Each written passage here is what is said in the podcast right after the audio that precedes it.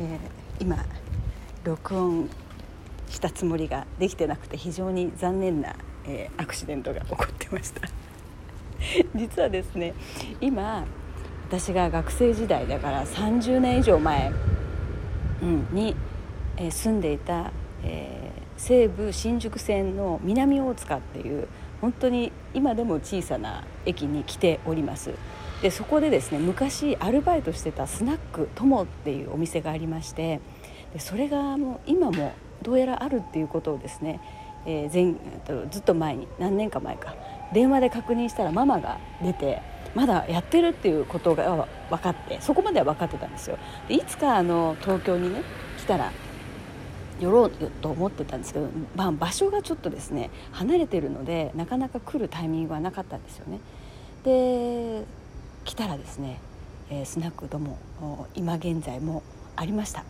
でそのスナックともの隣がスナックことって言ってここのママが2人それぞれ仲良かったんですけどそのスナックことそしてスナックとも2つともお店がまだ営業中で昔と全然変わらない状態であります。そしてその道を挟んで向かい側がですね本当に一般のこう2階建ての綺麗な住宅になってますね。ここは昔何だったかちょっと記憶にないですね。いやーびっくりですね。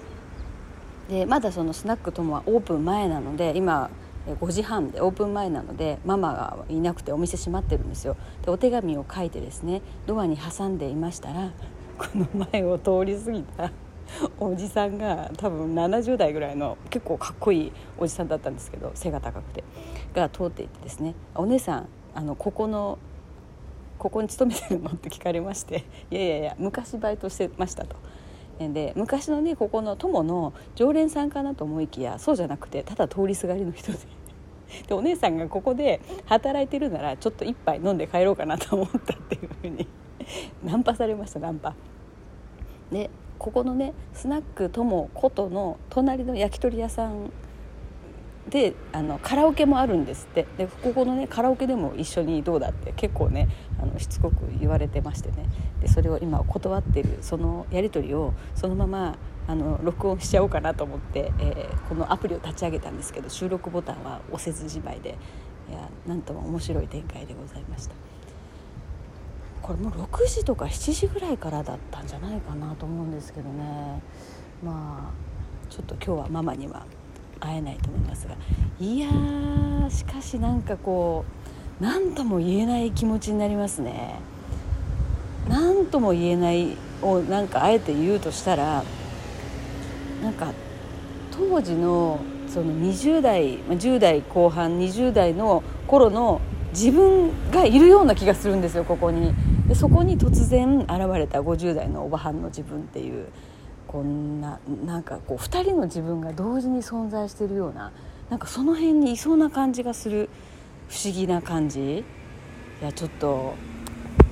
うわなんだろうな。でここに来る前に練馬にあの昔住んでたアパートがあってそそこがねあるのかなと思って見に行ったんですけどそこもねまだあったんですよ。なんかね当時のまま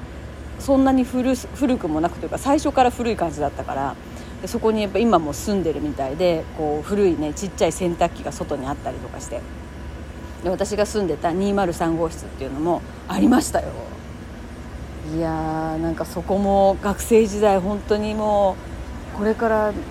どうするんだろうっていうか学費どうしようかなって思いながら毎日そのお金どうしようとかですね将来のこととかなんかそんなことを考えながら。でこのスナックとももあのここの南大塚に住んでた時にそもそもなんか移動する交通費がないからバイトを探しに行けなかったんですよ。でそれでこのスナックこの辺で歩いて行ける範囲でバイトするできる場所がないかなと思って。で歩いて探した時にこのスナックともが当時ねオープンしたばかりだったみたいなんですよね。それでアルバイト募集っていう風な張り紙があってその電話番号メモして帰って家から電話したんですよね。で何件か電話したんですけどなんかどのお店もちょっとこう対応が何て言うのか分かるじゃないですかこう電話取った時の感じで。なんかちょっとこう冷ややかな感じだったんですよ。それでまあそこでバイトするっていうのはちょっと怖かったのででそんな中スナック友のママはすごく「はいもしもしスナック友です」みたいな何ともこうゆっくりしゃべる上品な感じだったんですよ。でそれでバイトしたいんですよっていうことでここにですね、うん、来ることになったんですね。でもなんかずっと来たい来たいと思いながらもうなんかね来る勇気がなかったんですよね。何の勇気かと聞かれれば何だろうなな何の勇気かって言うとそうだなだこのスナックともでバイトしてた時って結構将来の夢のこととかをお客さんに聞かれて、まあ、話してたんですよ、まあ、聞いてくれたんですよね今思えば。でまあおじちゃんたちも、まあ、若いねことまあ、なんか気が利いた話もできないその、まあ、どうかしたら孫みたいな、ね、年代じゃないですか。ででまあ話のこうなんか場場をこう持たせるために将来どうしたいのとか聞いてくれたんだと思うんですよね。でそれに結構真剣にアナウンサーになってみたいな話をしててで一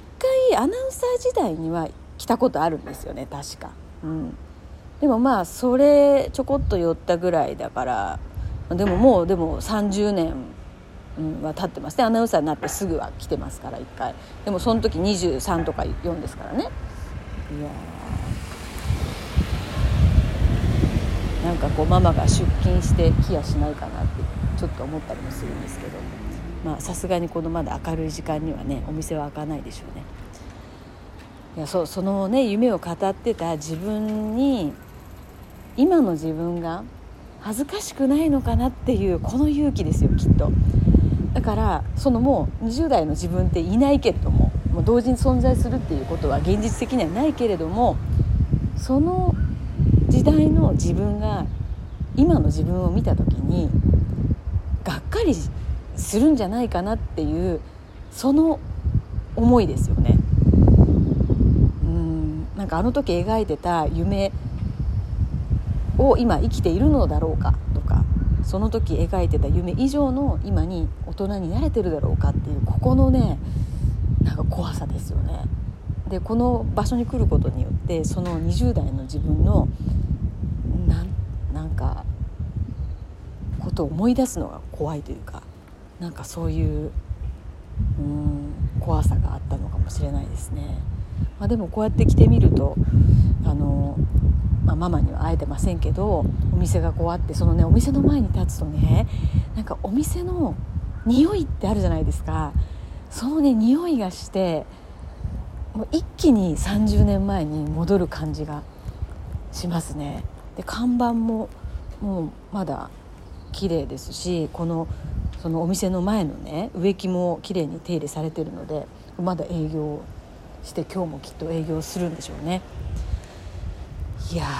しかしここにいたらお姉さんこのお店の人って言われるそういう展開になるとは。もう本当にもう最初から これ収録しながら、えー、しておけばよかったっていうねもうまあねだからこうボタンを何事もとりあえず押してこの何が起こるか分かんない状況をねそのままお伝えすればよかったですもう悔しいな。まあ、その怖さですよでまあ今日ねこうやって来ようかなって思えたのはなんかその今の50もうすぐ3歳っていう自分に、まあ、ある意味、まあ、いいんじゃない？これで、うん、こんな感じで。当時の自分もあこんな感じの大人になってるんだったら自分の将来も、まあ、まあ悪くないかって思ってもらえるかなっていう、うん、がっかりは少なくともしないだろうなっていう。うんどうかな。するところもあるかな。えー、まずこんなおばちゃんになっちゃうのっていうのは言うだろうね。で誰と結婚したのは聞くだろうね。そんで子供はっていうのを聞くだろうね。で今日この、ね、前に行ってきた練馬のアパートは部屋まで階段があって本当にあのドラマの中に出てきそうなこうカンカンカンカンカンってこう音がするんですよ階段登る時に。でその階段をこう今登ってきてですねなんか当時付き合ってたあのボーイフレンドがですねその階段をカンカンカンカンってこういつもなんか革靴みたいなの履いててカンカンカンカンって登ってきてたなとかであの彼氏が2人鉢合わせになって そこでなんか喧嘩になったなとかでどっちが出てくるのかなと思ったらあのその前に付き合ってた彼氏が部屋から出てきてあなるほどねみたいな。なんかそういうねいや二股じゃないんですけどこうどうしてもこう重なる微妙に重なる時期とかあるじゃないですか、まあ、そうなありましたね。いやちょっと心心心乱れますね。乱れ。なんか動揺しますね。なんか。うん。ちょっと名残惜しいですけれども。まあ今度はママがいる時にちゃんと約束をしてこようかなと、あのお手紙読んでもらえるといいな。でさっきあのここに来るね電車の中でやっぱこの南大塚って本当にあの本当にね田舎の方なんですよ。来てみて今回来てみて改めて思いました。もう電車の中に乗ってる人がほとんどいないっていうね。乗ってる人は学生さんとかであの30年前この車両に乗っている人たちのほとんどは生まれてなかったなって思いながらここに来ましたね。駅前とかもちょっとちょっと変わってますけどの昔私が、ね、学生時代あの日用品を買ってたようなスーパーはまだあってあったけどあったけど今もうあれです。改装中というかそこあのもう閉店してて取り壊し寸前っていう丸中南大塚店って書いてありますけどね。っていう感じですね。いや来てみてよかったですね。いやうん、なんかこの過去の自分と再会してその時の思いを再確認するそういう旅時間になりましたね。ということで12分来ましたのでこのトークはこの辺で今から帰ります。